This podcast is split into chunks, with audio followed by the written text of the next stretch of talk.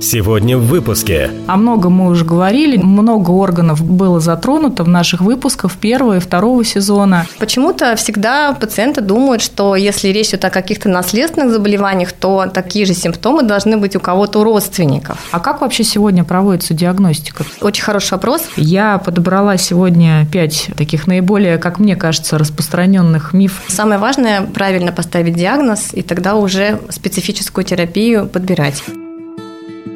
Добро пожаловать в подкаст «На генном уровне». Говорим с экспертами о медицинской генетике, развенчиваем мифы и подтверждаем факты.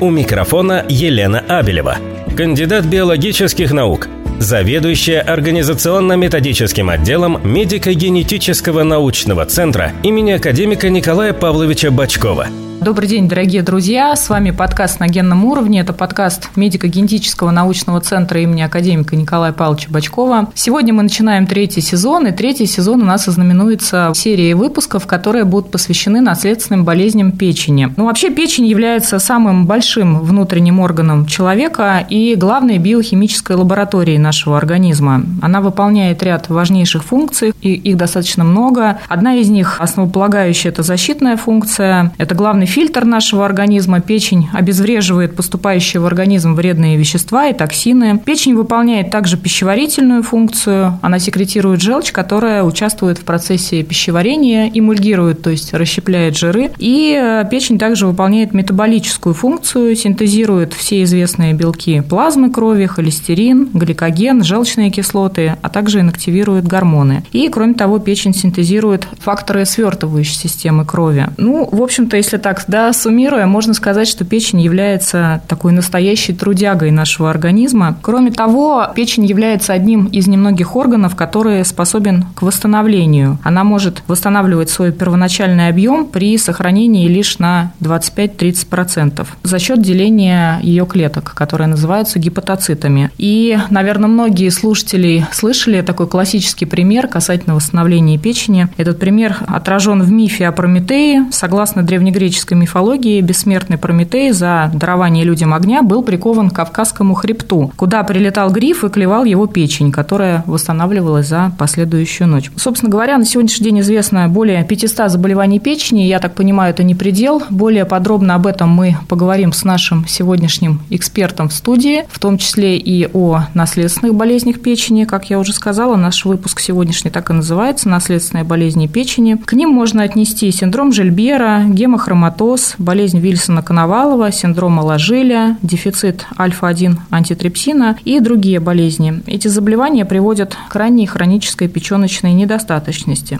Ну что ж, как я люблю говорить, мы начнем сначала, и я хотела бы с радостью представить нашего сегодняшнего эксперта в студии. У нас сегодня Наталья Александровна Семенова, ведущий научный сотрудник научно-консультативного отдела медико-генетического научного центра имени академика Николая Павловича Бачкова, врач-генетик консультативного отделения, кандидат медицинских наук. Наталья Александровна, рада вас приветствовать в нашей Взаимно. студии. Спасибо большое всем. А, доброго дня, вечера или любого времени суток. С удовольствием расскажу про патологии печени, поскольку, мне кажется, это один из таких важнейших органов, который действительно самая большая трудяга в нашем организме, выполняет действительно огромное количество функций. О многом мы уже говорили, действительно, да. много органов было затронуто в наших выпусках первого и второго сезона. Ну вот про печень, я думаю, что сегодня нашим слушателям будет интересно послушать. Наталья Александровна, ну, первый, наверное, такой вопрос, да, все-таки у нас э, медицинский подкаст, вернее, научно-популярный, но все-таки мы рассказываем о заболеваниях. Вот скажите, пожалуйста, вообще какие сегодня известны причины заболеваний печени? На самом деле очень много различных причин, это не только наследственные причины. В первую очередь, конечно, это могут быть инфекции, это могут быть токсические гепатиты, это могут быть аутоиммунные заболевания, то есть огромное-огромное количество различных ненаследственных заболеваний. Сегодня известно человечеству, известно, как они лечатся, диагностируются, но есть и наследственные наследственные заболевания, которых тоже на самом деле довольно много, но не так они хорошо известны и не так хорошо легко диагностируются у пациентов, часто путают с ненаследственными заболеваниями. И их вклад, конечно, в этиологию всех заболеваний печени пока на сегодняшний день неизвестен. Поэтому мы думаем, что встречаются не чаще, чем это может показаться на первый взгляд. То есть вот эта цифра около 500 заболеваний печени, она такая приблизительная, как я да, понимаю. Конечно, да, конечно, это очень приблизительная цифра, потому что есть заболевания наследственные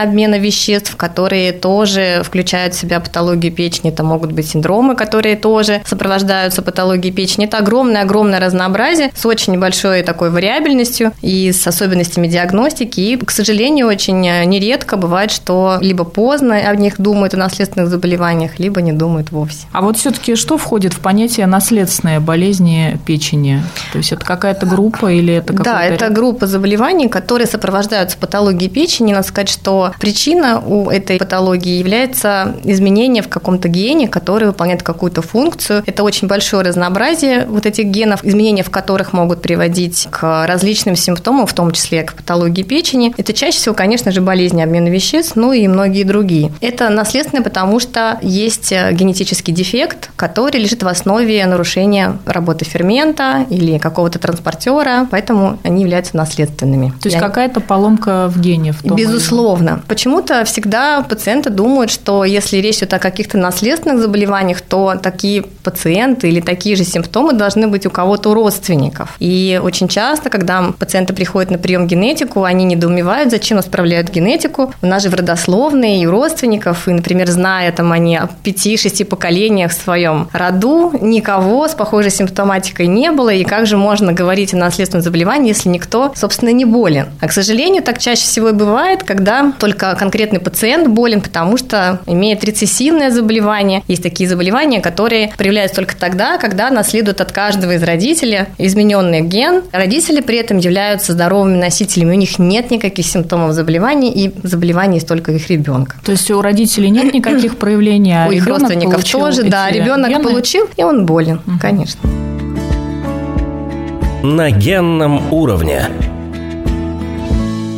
А вот касательно симптомов, есть ли какие-то характерные симптомы этой группы наследственных болезней печени? Самая большая проблема в том, что они часто не отличаются от а, ненаследственных заболеваний. Точно так же повышаются определенные показатели трансаминазы в первую очередь. Точно так же могут... Трансаминазы, прошу прощения, это, это вот АЛТ, АСТ, то, да. То есть биохимические показатели при этом повышаются точно так же. Они совершенно по данным биохимии, по данным УЗИ или МРТ довольно сложно предположить или нет какого какого-то специфического вот такого вот одного маркера, где бы мы могли сказать, вот здесь наследственная патология печени, а здесь вот точно не наследственная. Иногда наследственное заболевание печени может протекать под маской аутоиммунного, когда вырабатываются аутоантитела, и диагноз ошибочно ставится не тот. Поэтому очень легко спутать и трудно отличить, но у них есть, у некоторых заболеваний есть специфические показатели, которые можно посмотреть и попытаться отличить. И заподозрить, что самое И заподозрить. Главное. А самое важное, что наследственное заболевание заболеваний, чтобы вот не думать о том, что они вообще не лечатся. Некоторые из них очень эффективно лечатся и довольно эффективно останавливают. То есть процесс ухудшения можно остановить и даже регрессировать, то есть обратное, улучшить состояние. Поэтому наследственные заболевания лечатся, это давно уже всем. А некоторые из них уже известны, поэтому как бы очень важно рано диагностировать, чтобы... По поводу раннего диагностирования, Наталья да. Александровна, вот все-таки мы берем сейчас первичное да, звено, то есть вот пришел пациент на обследование, там, либо ребенок, либо взрослый. Вот все-таки какие специалисты первичного звена могут заподозрить. Да, вот мы сейчас много говорим да. про орфанную настороженность, то есть это педиатры, это терапевты, гастроэнтерологи. Да, вот еще печени. одна особенность у печени, что она, вот вы говорите, да, у нее огромная такая регенераторная, вообще компенсаторная возможность. Самая большая сложность в том, что очень долго никаких симптомов может не быть. То есть человек может себя чувствовать прекрасно и не иметь каких-то специфических симптомов, ну, может быть, какая-то усталость или слабость. Ну, кому в голову придет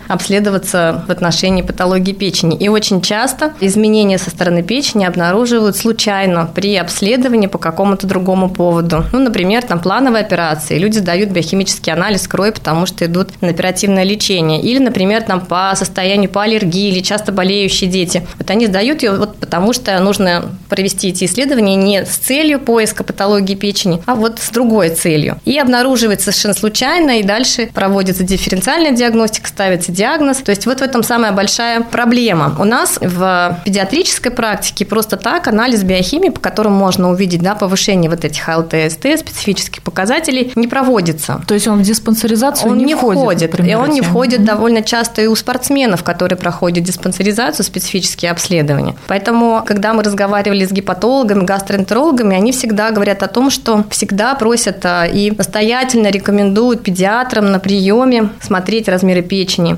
пальпировать всегда. То есть, когда бы, да, там мало времени на приеме, загруженность большая, но обязательно проводить обследование, анализ, осмотр размеров печени для всех-всех-всех пациентов, чтобы хотя бы таким образом заподозрить и дальше уже отправить на диагностику, на более детальное обследование. А как вообще сегодня проводится диагностика? То есть вы сказали, что вот биохимия, да, если по показаниям необходимо, да, пациент может сдать, то есть доктор ему может Да, он, да, пациенты проводят биохимический анализ крови. С помощью биохимического анализа крови мы оцениваем уровень трансминаз, вот этих ЛТСТ, других показателей синтетических, альбумина, коагулограммы, то есть вот все-все-все вот эти параметры анализируют, чтобы понять, что же, как же функционально управляется печень. Второй момент очень важный, конечно, ультразвуковое исследование, чтобы понять, что же анатомически происходит. В некоторых случаях важно провести МРТ, но это уже детально в каких-то конкретных ситуациях, в конкретных случаях, то есть уже после ультразвукового исследования и биохимического анализа крови врач-гастроэнтеролог или гепатолог определит дальше дальнейшую тактику или диагностическую, терапевтическую, может быть, что-то еще ему потребуется для того, чтобы оценить. Это уже, конечно, очень индивидуально. А УЗИ, это, собственно, как я понимаю, УЗИ органов брюшной полости, куда да, входит это и органов брюшной полости, а входит печень, селезенка, совершенно верно, А вот. поджелудочная железа. Ну что ж, у нас подкаст на генном уровне, да, и, наверное, тоже такой закономерный вопрос. Все-таки в каких случаях при наследственных болезнях печени стоит обращаться за консультацией к врачу-генетику? Очень хороший вопрос, поскольку мы всегда говорим и разговариваем с гастроэнтерологами, чтобы они не забывали о наследственных заболеваниях, например, таких как болезнь Вильсона, в частности, нарушение бета-окисления жирных кислот, которые имеют специфическую терапию. И дифференциальную диагностику, когда у них есть такие пациенты с патологией печени, проводили не только сначала исключив все не генетическое, например, провели анализ на инфекции, посмотрели антитела и так далее. И уже потом, когда все-все-все исключили, думали бы о наследственных заболеваниях. Это все нужно делать параллельно, потому что время тоже идет, и нужно понять, как правильно пациента лечить. И, конечно же, большинство гастроэнтерологов мы видим, что они назначают специфические показатели, которые нам необходимы, там цирролоплазмин, например, при болезни Вильсона, там медиауровень в моче смотрят. Цирролоплазмин – это, соответственно, белок, который Да. переносит медь, да, в организме? Транспортирует, да, он не специфический маркер, но при болезни Вильсона может снижаться. И то есть есть определенные показатели, определенные маркеры, которые мы рекомендуем тоже смотреть, чтобы заподозрить это заболевание как можно раньше и отправить э, на консультацию генетику, и дальше уже генетик будет проводить молекулярно-генетические исследования, чтобы это заболевание подтвердить или Или опровергнуть, соответственно, да, Да. диагноз. Мгм. Я знаю, что в медико-генетическом научном центре работает ряд программ по ранней диагностике заболеваний печени. Расскажите немножко про эти программы, если можно, и вообще во всех ли регионах на сегодняшний день, вот в субъектах Российской Федерации, помимо Московского региона, вот такие вот программы представлены и функционируют? Да, есть у нас в медико-генетическом центре две программы по наследственным заболеваниям печени, одну из которых вот фонд «Жизнь как чудо» нам помогает проводить. И вся информация подробная о документах, о том, как отправить материал, можно увидеть на сайте в диагностических программах. Это программы бесплатные для пациентов в регионах, в том числе врачи, которые заподозрили наследственное заболевание у своего пациента, могут посмотреть на сайте, что нужно для того, чтобы провести эту диагностику и отправить нам материал с документами, и тогда мы будем проводить такую диагностику вот этим пациентам. То есть она, в принципе, возможна для пациентов во всех регионах. То есть я правильно понимаю, если пациент соответствует определенным критериям, Да. Уже врач может отправить биоматериалы? Да, если, да, если пациент соответствует критериям, которые необходимы для того, чтобы включить его в эту диагностическую программу, дальше оформляются документы и доставляется биоматериал и проводится диагностика. А эти программы, они на какие-то конкретные заболевания или туда включен, так сказать, основной вот спектр, наиболее, скажем так, Туда, распространенных да, туда включен основной спектр, которые, особенно в первую очередь, такие, которые лечатся заболеваний, курабельных заболеваний, которые важно диагностировать как можно раньше. На генном уровне.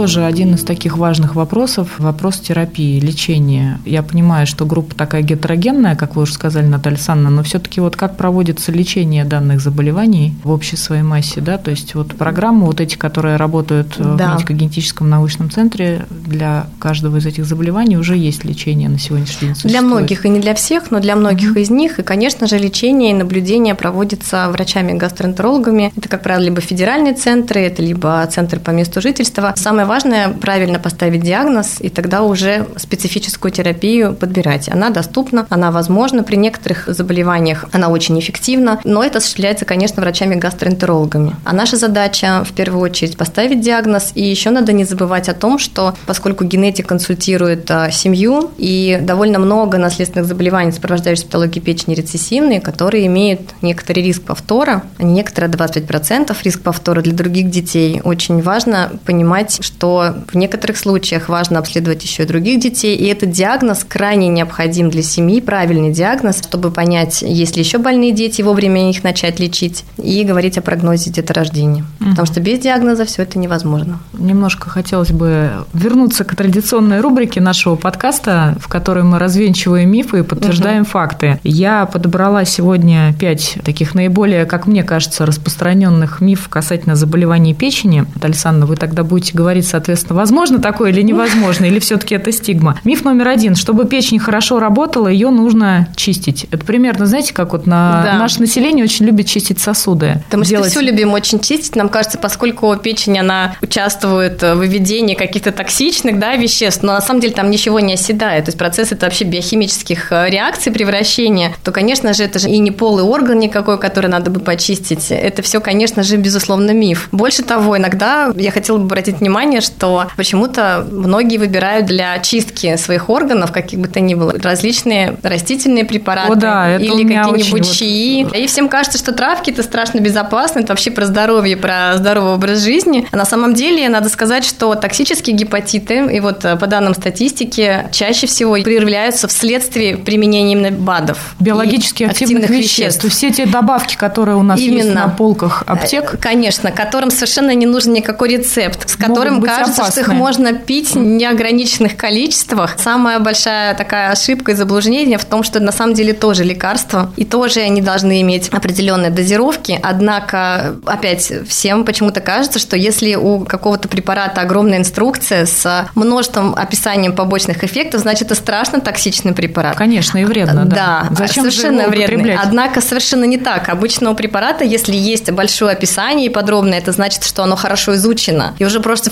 все-все-все про него известно, и что может быть часто, что редко. А вот у БАДов, биологически активных добавок, и у фитопрепаратов у них нет таких инструкций, потому что никто этого никогда не проводил. И бездумное или бесконтрольное применение чаев различных или этих добавок может тоже оказывать токсические эффекты. По данным статистики, они все-таки на первом месте по токсическим гепатитам. Не наследственным, но токсическим. Поэтому про чистку здесь нужно быть очень быть аккуратным и принимать препараты только по назначению врача. Я призываю к этому. То есть, как говорил из известного кинофильма «Гайдаевские герои», достаточно одной таблетки. Эта фраза все-таки относится и к БАДам. Да, То у всего есть бездумно пить их у всего нельзя. есть дозировка, у всего есть мера. То есть здесь какая-то середина. Не нужно фанатично что-то принимать или наоборот не принимать. То есть все-таки печень не нуждается в чистке как таковой? Специфической чистки нет. Угу. Миф номер два. Чтобы не допустить заболеваний печени, нужно принимать гепатопротекторы. О них сейчас тоже очень много говорят. Ну, это все рекламные Фосфолипиды ходы. и прочие какие-то. Чаще всего, безусловно, это чаще всего рекламный ход, и это очень хорошо работает. То есть гепатопротекторы, они тоже в таком количестве все, любой, любой, любой препарат, любая биологическая активная добавка – это все равно действующее вещество, которое должно приниматься только исключительно по показаниям, когда действительно нужно, а просто так пить ничего не стоит. Угу. Миф номер три. Мне кажется, замечательный миф. Многие наши слушатели так считают, я полагаю. У тех, кто не принимает алкоголь, все-таки в печени в полном порядке. И нет повода для беспокойства, что называется. Есть такой диагноз э, – неалкогольная жировая дистрофия печени, чтобы она вот так вот развеять вот это. Бывает очень часто и не часто, что у пациентов, которые ничего такого и алкоголь не принимают, и здоровый образ жизни ведут, и такое тоже может случаться. И наследственные заболевания тоже могут быть у кого угодно. То есть это тоже получается у нас миф. Да, конечно. Угу. Миф четвертый. В основном печень страдает зачастую от стрессов и плохой экологии. Очень актуальный миф, мне кажется, на сегодняшний день. Про экологию. И про ресурсность. Мы и все про, хотим про, быть в ресурсном состоянии, про избегать стресса. Безусловно, такой хороший образ жизни, когда достаточно времени отдыха, это для всех полезно, но, конечно, это не самые важные показатели, самые важные моменты, на которые стоит обращать внимание. Не это бывает чаще всего причиной патологии печени. Может быть, да, человек, когда в стрессе или когда он устал и не высыпается, он подвержен инфекциям, он может заболеть инфекционным заболеванием, которое проявится и патологии в печени в том числе. А так что это сильно спасет. И это, собственно, ну не первопричина, да? Да, конечно, так. безусловно. Ну и последний миф, пятый. Может ли вообще печень болеть? То есть, вы знаете, например, там, если у нас, да. не знаю, болит, не знаю, рука, желудок, голова. желудок, да, мы как-то это всегда ощущаем, да, на физическом Вот в этом уровне. вся большая такая проблема в диагностике патологии печени, что очень часто человек даже не в курсе, что у него что-то нехорошо с печенью, потому что, да, действительно не болит, и да, действительно не дает о себе никак знать, и не обязательно совершенно человеку пожелтеть, чтобы подумали о том, что у него что-то с печенью не так. Поэтому, к сожалению, да, действительно бывает так, что пациенты приходят, когда уже довольно тяжелая и запущенная стадия заболевания, просто он об этом не знал. То есть, получается, в печени нет не болит. рецепторов, да, да она не, не болит. Как ну сердце ну, не болит.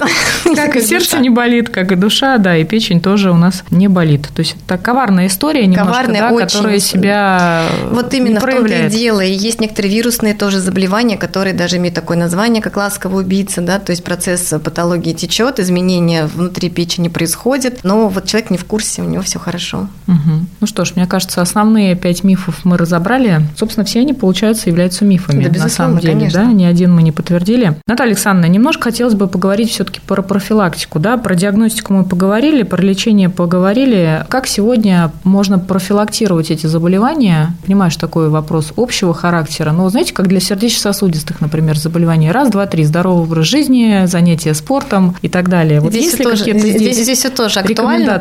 Да, здесь все тоже актуально. Единственное, я бы добавила, что есть смысл абсолютно точно проходить периодически диспансеризацию и не забывать про себя и делать исследования, которые могут нам помочь выявить какие-либо заболевания, в том числе патологию печени, на самом начале и помочь пациенту вовремя диагностировать и лечить патологию печени. Поэтому я бы добавила к здоровому образу жизни, к сохранению своей ресурсности, да, и не прием всяких токсичных препаратов и даже не токсичных ибадов совершенно огульно без назначения врача. И, конечно же, периодические диспансеризации, которые бы включали в себя ультразвук брюшной полости и биохимический анализ крови, основные показатели. То есть расширена даже основная, да, базовая Основная биохимия? база, хотя бы базовая биохимия, ага. хотя бы и раз в год-два есть смысл э, проводить, чтобы понимать, что все в порядке. А базовая это, соответственно, АЛТ, АСТ, ГГТ, холестерин, глюкоза, альбумин, белок. Альбумин, ну и белок. да, в отношении там почек, мочевина-креатинин. Мочевина-креатинин. И, соответственно, ультразвуковое исследование печени. А вот что касается все-таки наследственных заболеваний печени, наверное, нельзя, да? Наверное, профилактировать. Нельзя. Профилактировать только в том случае, когда у нас уже есть такой больной человек, который имеет патологию печени, и тогда уже в отношении других членов семьи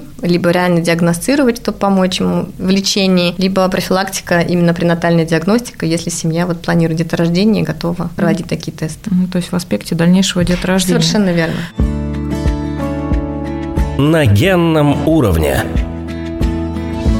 Наталья Александровна, а вот давайте все-таки немножко сегодня, так как мы говорим о наследственных болезнях, вот разберем, например, да, мы знаем, что к наследственным болезням печени относится синдром Жильбера. Многие, мне кажется, сейчас о нем слышали, он на слуху, да, и я знаю, что часто и беременным женщинам в женской консультации ставится так невзначай, как вот вы говорите, да, человек сдал биохимию узнал, что у него, значит, этот синдром отправляют к врачу-генетику. Вот расскажите немножко, что это такое и как можно его заподозрить. Ну вот один из таких действительно самых более безобидных наследственных заболеваний, которые, в принципе, принципе, может протекать совершенно не влияя на качество и продолжительность жизни. Единственное, что периодическая желтизна может кого-то смущать. Здесь, э, конечно, диагностика важна этого состояния, потому что пациентам, у которых есть такой синдром, есть некоторые ограничения у пациентов по приему определенных препаратов, потому что эти препараты, как правило, мы знаем этот перечень, тоже нуждаются в, в том, чтобы тот фермент, который не работает при синдроме Жильбера, участвовал в введении вот этих препаратов и даже даже небольшие дозы вот этих препаратов пациентов с синдромом Жильбера могут вызывать токсическое действие, токсические гепатиты. И поэтому есть некоторые ограничения в приеме некоторых лекарственных веществ у этих пациентов, поэтому важно вовремя диагностировать, но для прогноза жизни и продолжительности ее это не влияет. То есть с синдромом Жильбера живут, э, долго качество жизни не меняется, долго и Ну, если да, не желтеть периодически, что может пугать окружающих, что, наверное, что-то не так с человеком. Да, но если, опять-таки, не принимать гепатотоксичных препаратов и не принимать там в больших количествах кофе, не пить э, обезвоживание и так далее, тогда все довольно хорошо. Следующее заболевание – гемохроматоз, тоже наследственное заболевание печени, то есть при гемохроматозе, как я понимаю, организм накапливает избыточное количество железа. Железо, безусловно, но может быть и наследственно, и не наследственно. Иногда пациенты принимают препараты железа в больших количествах, это тоже может вызывать гемохроматоз. А, даже так, всегда. то есть если да, вот конечно. анемия, да, у человека, он принимает Да, бывает, да, железа. даже не анемия, просто человек решил пить довольно долго витамины годами, и а, это вот может повредить, ага. конечно. Или, например, большое содержание железа в воде или где-то угу. еще в окружающем а, тоже может накопление. То есть это может быть и не наследственный гемохроматоз быть, про это надо тоже не забывать. С гемохроматозом живут, качество жизни?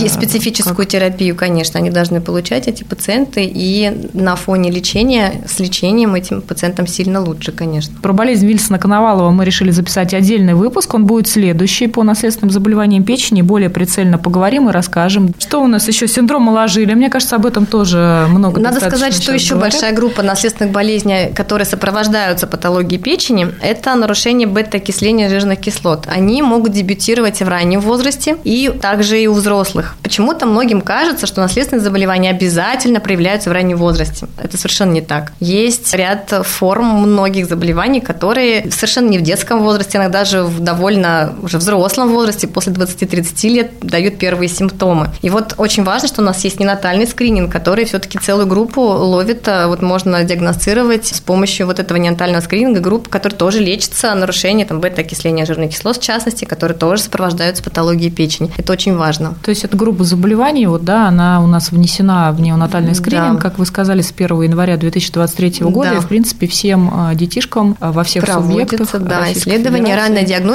до того, как уже возникли симптомы. Начинается лечение, в том числе тирозинемия, это тоже заболевание, которое сопровождается патологией печени, тяжелое заболевание, но имеет патогенетическую терапию очень эффективно, тоже включено в перечень э, неонатального скрининга, эффективно диагностируется на этапе до того, как вот эти все тяжелые клинические симптомы пациента разовьются, mm-hmm. что крайне важно. То есть на досимптоматическом, Безусловно, да, это... это лучшее, что можно придумать для наследственных заболеваний, диагностировать до того, как они повлияют на организм, и в результате разовьются необратимые изменения, когда, может, даже с помощью лечения не можем помочь mm-hmm. пациенту. Ну что ж, мне кажется, мы достаточно так большими мазками охватили, да, и раскрыли немножко тему наследственных болезней печени. В следующем выпуске мы более подробно поговорим про болезнь Вильсона-Коновалова. Наталья Александровна, спасибо вам большое. У нас сегодня в студии была Наталья Александровна Семенова, ведущий научный сотрудник научно-консультативного отделения медико-генетического научного центра имени академика Николая Павловича Бачкова, врач-генетик консультативного отделения, кандидат медицинских наук. Вы слушали подкаст на генном уровне. Мы прощаемся с вами. Всего доброго. Пишите нам и задавайте ваши вопросы на почту генсобачка.меддефизген.ру. И мы благодарим студию КВРК за запись данного выпуска подкаста. До свидания. Спасибо, до свидания. Слушайте подкаст на генном уровне в Apple Podcasts, Google Podcasts, Яндекс.Музыка, Сберзвук, ВК, Overcast и на других стриминговых платформах –